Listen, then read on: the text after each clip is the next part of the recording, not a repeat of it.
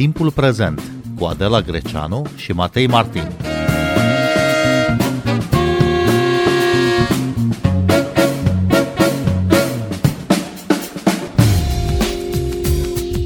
E o industrie în plină expansiune, deja de un deceniu. Anul trecut, jocurile de noroc au avut o cifră de afaceri de aproape zece miliarde de lei. E o activitate deosebit de profitabilă pentru patroni și păguboasă pentru jucătorii care își pun speranța în câștiguri mari și rapide. Despre dependența de jocuri vorbim astăzi cu antropologul Bogdan Iancu. Bun venit! Bună seara! Și psihiatrul Vlad Stoescu. Bun venit la Radio România Cultural! Bună seara! Am auzit cu toții povești despre oameni care au pierdut tot ce aveau sau s-au îndatorat pe viață din cauza jocurilor de noroc pentru această iluzie a câștigului rapid. Bogdan Iancu, puteți face un profil sociologic al jucătorilor de păcănele, să spunem? Din păcate eu nu pot să fac asta pentru că nu există cercetări altele decât cele care vin din cadrul industriei. Nu le-aș nega valoarea, dar cu siguranță nu, nu avem la ora asta, din păcate spun asta, nu avem un, un profil na, bazat pe niște cercetări făcute, realizate măcar de niște institute care să, să aibă o metodologie serioasă în, în spate. Ce știm cu, și ne spun aceste cifre încă din anii trecuți, în două mii șaisprezece, de exemplu, cifra asta era la un miliard, nu? Acum a ajuns la, la zece, deci dacă ne gândim în șapte ani lucrurile astea s-au amplificat atât de tare. Ne, lucrurile astea ne dau de gândit. Evident, în România cel puțin, e, profilul e, e evident, e un, e un bărbat, e în general trecut de treizeci de ani. Uh, aș vrea să arăt că, de exemplu, în Statele Unite a, a apărut o modificare în, în comportamente și în, în, în structura publicului, de exemplu, e din ce în ce mai feminizat, pentru că femeile în, încep să fie din ce în ce mai precarizate uh, și aici uh, cred că la noi e invers, suntem într-o societate post-industrială, dezindustrializată, cu, cu, cu o grămadă de, de nu știu, de cu cohorte întregi de bărbați care să zicem că și-au mai găsit sau nu de, de lucru, dar în general cei care au lucrat în industrie nu și-au mai găsit decât pe zona asta de pază și protecție super precarizată până la urmă, nu? Și atunci persoanele sunt cam undeva din bazinul ăsta. Uh, și de tineret, nu, în zona de douăzeci spre treizeci, care sunt uh, cu, cu joburi part-time sau la fel precarizați. Dar ce îi face tocmai pe, pe acești oameni din medii defavorizate sau oricum precare uh, să, fie, să devină clienți ai jocurilor de noroc, Vlad Stoescu? Uh, după părerea mea, asta e un caz clasic, e, e o dezbatere filozofică. Nu e domeniul meu, dar e o dezbatere filozofică dacă sociologia poate fi redusă la psihologie, psihologia la biologie, biologia la chimie și tot așa. Ăsta cred că e un caz în care, da, putem vorbi despre așa ceva, pentru că cunoaștem deja circuitele neuronale prin care uh, abuzul și dependența de jocuri de noroc se produc și cunoaștem că oamenii cu uh, suferințe psihice, mai ales din zona depresiei, sunt deosebit de vulnerabili. Și uite, mă gândeam, eu sunt biciclist de felul meu și uneori mă urc pe bicicletă și ies pe coclauri prin satele din jurul Bucureștiului. Și dacă acum niște ani vedeam că fiecare sat are o cârciumă, acum fiecare sat are o cârciumă și o sală de jocuri. Și după părerea mea, astea sunt anestezice ale suferinței uh, psihice până la un punct. Deci cred că ce vedem de fapt este o mare zonă intens, uh, traducerea precarizării este de, depres, de, depres, nu știu cum să spun, depresurizării în zonele astea. Sunt zone mari în care depresia este endemică, lipsa de orizonturi este extrem de dureroasă și, da, oamenii care au suferințe de natură psihică sunt extrem de vulnerabili la... Și chestia asta este capitalizată, asta trebuie să spunem. De fapt, tot ce se întâmplă da. cu industria asta e că ea capitalizează uh, zonele astea de lipsă de, de orizont. Nu? Ce avem, dacă ar fi să filozofăm un pic, nu? Niște oameni care nu... care ajung să creadă mai mult în noroc decât în, într-un fel de suport social sau uh, de altă natură din preajmă. Da, întrebarea ar fi cum de acești oameni, oricum săraci, dau banii pe care nu îi au pe jocuri de noroc, Vlad Stoescu. E un mister și pentru mine, pentru că și eu mă, eu mă întâlnesc foarte frecvent cu astfel de oameni din toate straturile sociale și și pentru mine este un mister. Bănuiesc că este ceva de genul schemei piramidale, dar ei de unde nu dai, adică mai și câștigi din când în când, așa, așa ești întreținut în, în ciclul ăsta uh, vicios. Dacă ar fi să fie lucrurile proiectate în așa fel încât să pierzi totul și după aceea să fii rock bottom și să nu mai ai nimic de făcut, ar fi mai puțin profitabil. Ele sunt făcute în așa fel încât să poți să, să fie sustenabilă treaba pe termen lung.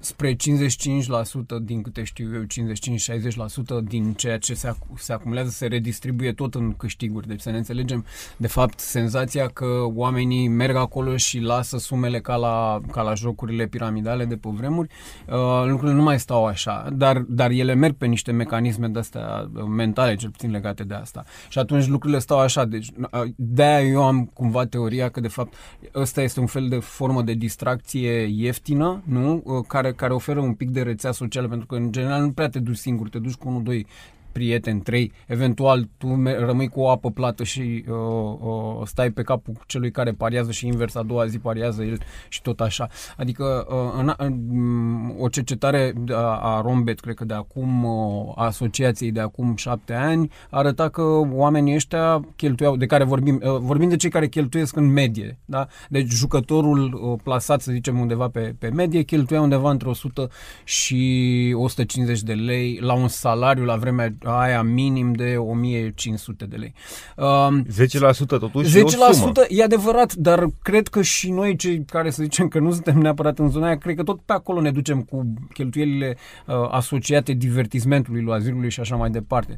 Deci ce cred e că e, în, în realitate, deși pare scump, distribuit, să zicem, o, o sută de lei pe o lună. Despre asta vorbim. Totuși nu e o sumă mare dacă o repartizăm pe, pe zile. Evident că oamenii probabil că au și alte surse de venit, dar, dar în realitate e, pentru ei e foarte important să se regăsească în, într-o zonă de asta care e safe din câteva puncte de, de vedere. Nu, aș vrea să accentuez că nu vorbim totuși numai de oameni, să nu să n-aibă lumea senzația așa că numai sărmanii part, participă la chestia asta. E un public de cinci la zece la sută care lasă foarte mulți bani acolo, deci sunt și și, și din, din zona asta și cred că de fapt acolo se regăsesc mai degrabă dependenții. Să vorbim un pic despre mecanismele dependenței. Sunt cauzele dependenței aceleași sau diferă în funcție de obiectul dependenței sau de structura psihică a celor care dezvoltă dependențe? Vlad Stoescu. Mecanismele dependențelor sunt foarte asemănătoare și lucrul ăsta a devenit tot mai clar pe măsură ce cercetarea și mijloacele de investigare au au progresat. E o dependență de jocuri de noroc, e foarte asemănătoare și are trasee neuronale asemănătoare cu cea de alcool. Nu e mare diferență între ele.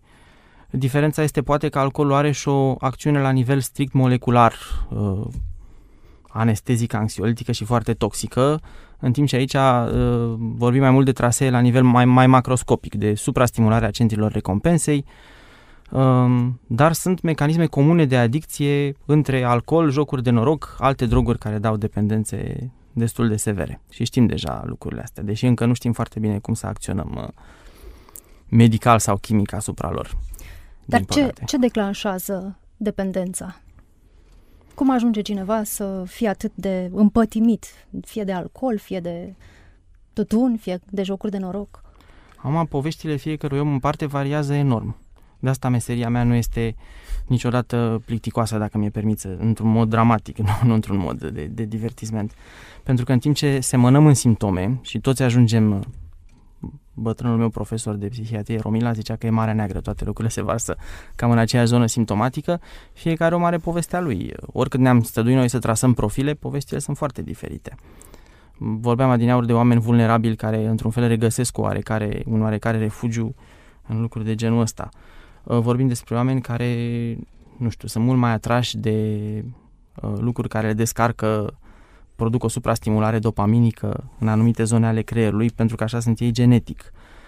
Uh, vorbim despre adolescenți care, pentru că sunt adolescenți, nu cum ziceau uh, antropologii de pe vremuri, fără rituri ale inițierei, acum vorbește antropologul amator de duminică din mine, caută comportamente la risc, așa cum au, au făcut adolescenții dintotdeauna și adolescenții sunt deosebit de vulnerabili.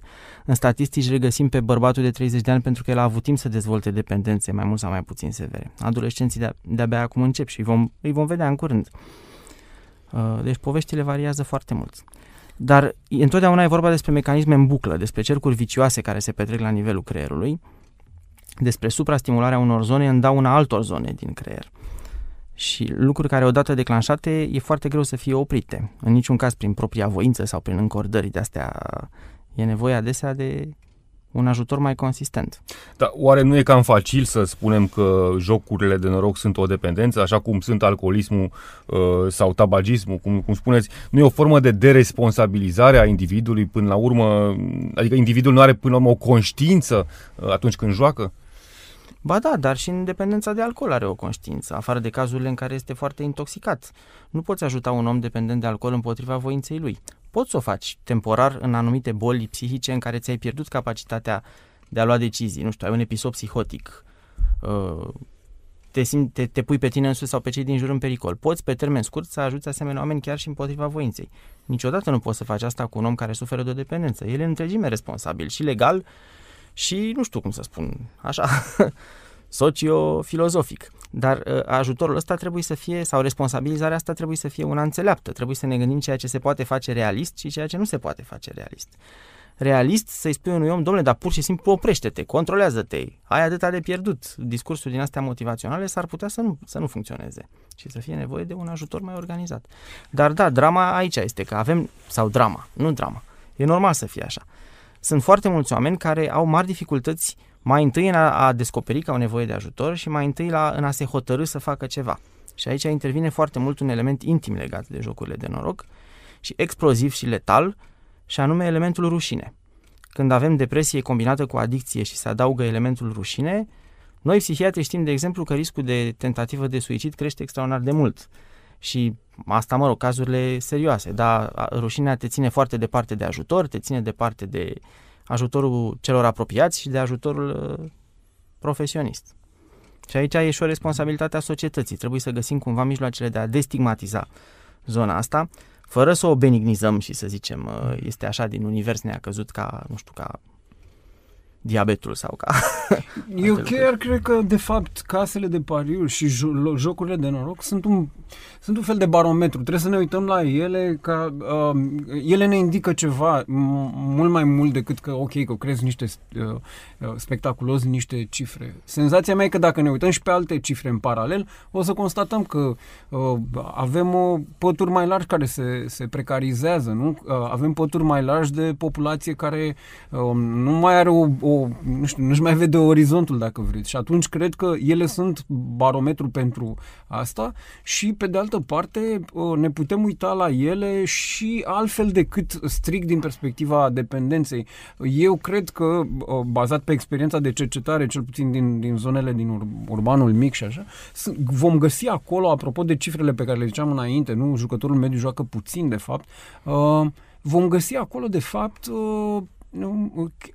uneori acești jucători bricolează din, acel, din acea casă de, de pariuri un fel de centru comunitar, dacă vreți. Ori senzația mea e că, apropo de responsabilitatea societății, eu cred că dacă societatea ar genera, ar, s-ar uita cu mai mare atenție la ce, ce ar trebui să se întâmple cu oamenii ăștia, în afară, haideți să ne gândim ce să facă, vara să stea pe o bancă la patruzeci de grade și iarna la fel. Avem într-una din cercetări un, un vârstnic din, făcute de, de masterandele de la masterul de antropologie de la noi de la S N S P A, care le mărturisea că, de fapt, iarna cei care joacă table și șah nu prea mai au unde să meargă, na, să se întâlnească și atunci se duc, se mută și joacă foarte puțin la pariuri cât să treacă perioada asta de frig.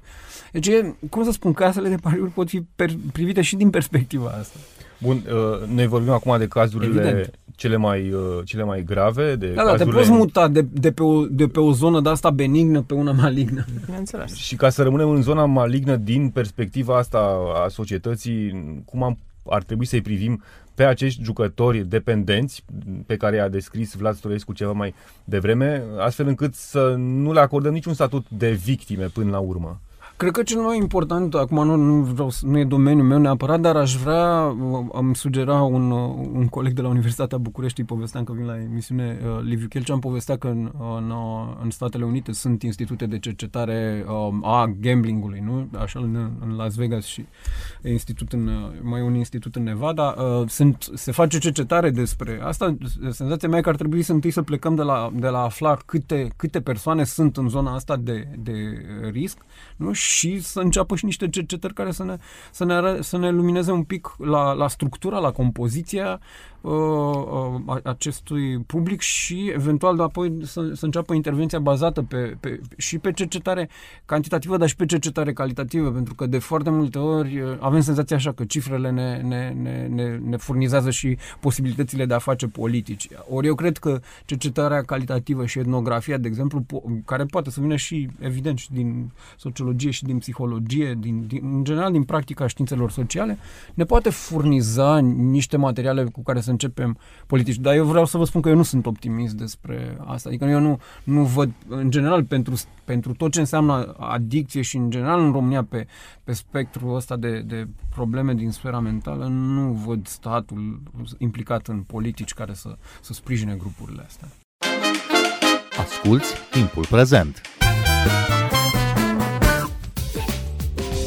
Timpul Prezent e un talk show zilnic despre politică, societate și cultură difuzat la Radio România Cultural. Ne puteți asculta pe Apple Podcasts, Google Podcasts, Castbox, Spotify și altele. Vlad Stoescu, dar cum poate fi tratată totuși o asemenea dependență? Dacă cineva s-a hotărât să ceară ajutor de specialitate, de unde trebuie să înceapă? Uh, poate fi o dilemă, într-adevăr, cum să spun eu, înfricoșătoare, încotro mă duc mai întâi, și răspunsul meu de fiecare dată când sunt întrebat asta, uh, la primul loc care oferă un asemenea ajutor, că e la psihiatru sau că este la un psihoterapeut, orice psihoterapeut acreditat, contează mai puțin, pentru că încetul cu încetul ne-am obișnuit să lucrăm în echipă și odată ce apucăm un astfel de om și uh, creăm o relație bună terapeutică cu el, e treaba noastră să ne organizăm în echipe. O facem încă foarte deficitar și o facem foarte mult la nivel în inițiative private, în O N G-uri, nu știu ce, aproape nimic instituțional în privința asta. Cum e cazul în general în dependențe, nu știu ce are statul român. Avea un program de substituție, un program național de substituție în dependența de heroină, deci nu știu dacă mai e. Probabil că aici i-ar putea să treacă de la gambling-ul ăsta la loterie. Adică să, unde pariezi pe cifre da. mai mici și mai rar. Nu m-am gândit la o terapie de substituție a gambling-ului, dar da, de ce nu? Există după aceea numeroase uh, mijloace de abordare. Există clinici care au e, deja o mare experiență, oameni bine pregătiți care se ocupă cu lucrul ăsta. Deci trebuie început de undeva, de oriunde. În mod normal, chiar și de la medicul de familie. Ca psihiatru, cum inițiați dialogul cu asemenea persoane? Mi-a spus că ați avut cazuri de acest tip. Nu cred că e săptămână să nu întâlnesc un asemenea caz. E la ordinea, la ordinea curentă. Dar, Acum. scuzați-mă că vă întrerup, probabil că oamenii nu vin pentru asta la dumneavoastră. Descoperiți dumneavoastră că au da, această da, mulți problemă. Vin. Deci eu sunt deja privilegiat, da. întrucât aici sunt niște factori de eroare. Deja accesul la psihiatru a crescut mult în ultimii ani. Lumea vine mult mai ușor. Cu toate astea e încă o oarecare reținere destul de importantă și atunci oamenii care au venit deja, deja se află într-o mare dificultate și deja există măcar noțiunea că trebuie făcut ceva. Deși uneori se mai întâmplă să vină familiile cu ei de urechi și să, să spună. Și e foarte dificil pentru că dacă, din nou, fără acordul și conștiința omului că trebuie făcut ceva, e, e foarte greu să intervii în orice fel. Așa că, da, oamenii îmi povestesc. Asta este o problemă importantă și este o problemă care se vede și doare la portofel, doare în multe alte feluri, mai puțin subtil decât alte probleme de sănătate psihică. Pentru că, până la urmă, o asemenea dependență de jocuri de noroc lovește în întreaga familie. Întotdeauna. Întotdeauna și o izolează. Când revin la factorul ăla de stigmat și de rușine. E o mare rușine să se întâmple așa ceva, mai ales pentru cei din jur, pentru familie, și întotdeauna e o bulă de alienare așa. Într-un fel, familia face front comun adesea, dar este izolată de, de restul lumii, ceea ce e foarte nociv. Și atunci, da, ce mă deranjează pe mine ca psihiatru și unde mă simt neputincios este că noi, psihiatrii, suntem obișnuiți și psihologii să lucrăm individual, one-on-one, asigurând confidențialitatea, et cetera, când, de fapt, este clar că e nevoie de o intervenție familială, de o intervenție în comunitate, și aici e un grav deficit la intervențiile în comunitate și la intervenții mai, mai globale, la nivel de societate, de... Și aici suntem încă foarte deficitari. Noi nu avem decât intervenția one-on-one și cel mult să ne folosim de familie și de cei din jur atunci când pacienții noștri ne permit lucrul ăsta. Bogdan Iancu, în foarte multe țări, jocurile de noroc, pariurile sunt interzise sau strict reglementate. Cum se face că în România sunt atât de răspândite casele de pariuri și păcănelele? A, e, da, e, cred că e o întrebare la care am putea să, pe marginea care am putea să speculăm destul de, de mult timp, dar o, o să încerc să sintetizez.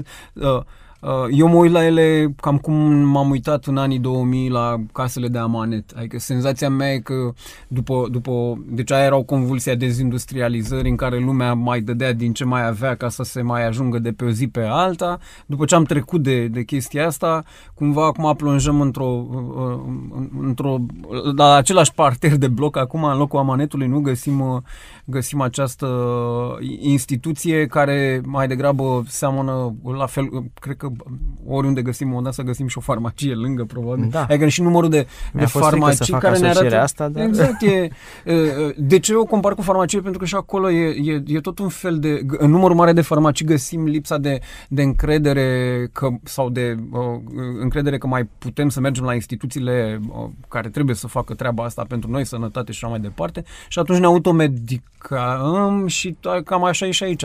Un fel de pierderea încrederii sau pierderea rețelei și mai departe, a sensului și uh, mers la o instituție de genul ăsta și cred, repet, că el e, el e paradigmatic pentru niște schimbări mai, mai largi. Deci, dacă, dacă firmele astea capitalizează această, această nenorocire, înseamnă că ea de fapt se lărgește și noi ar trebui să ne uităm la, la ea ca la un simptom. E un simptom, în același timp jocurile de noroc generează venituri la buget de șase sute de milioane de euro, e o cifră din două mii douăzeci, potrivit profit punct ro. E o sumă importantă, nu poate fi neglijată.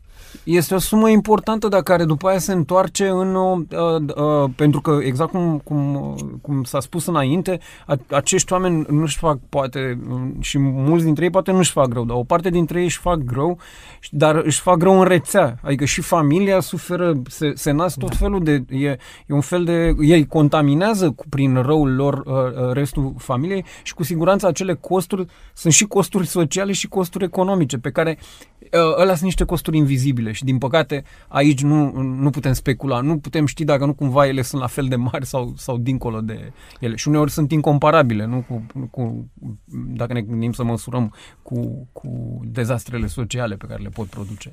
Acum niște ani, când încă se dezbătea public ce măsuri ar trebui luate împotriva fumatului în locuri publice, et cetera, a fost un studiu făcut de Institutul Marius Nasta care arăta economic că cheltuielile din sănătate pe care statul le pierde cu îngrijirea consecințelor, tratamentul consecințelor fumatului sunt mult mai mari decât veniturile statului din accize și taxe și nu știu ce, dita mai gaura. Sunt convins că cu un pic de atenție și niște calcule și niște ecuații se poate cuantifica cât de cât pierderea.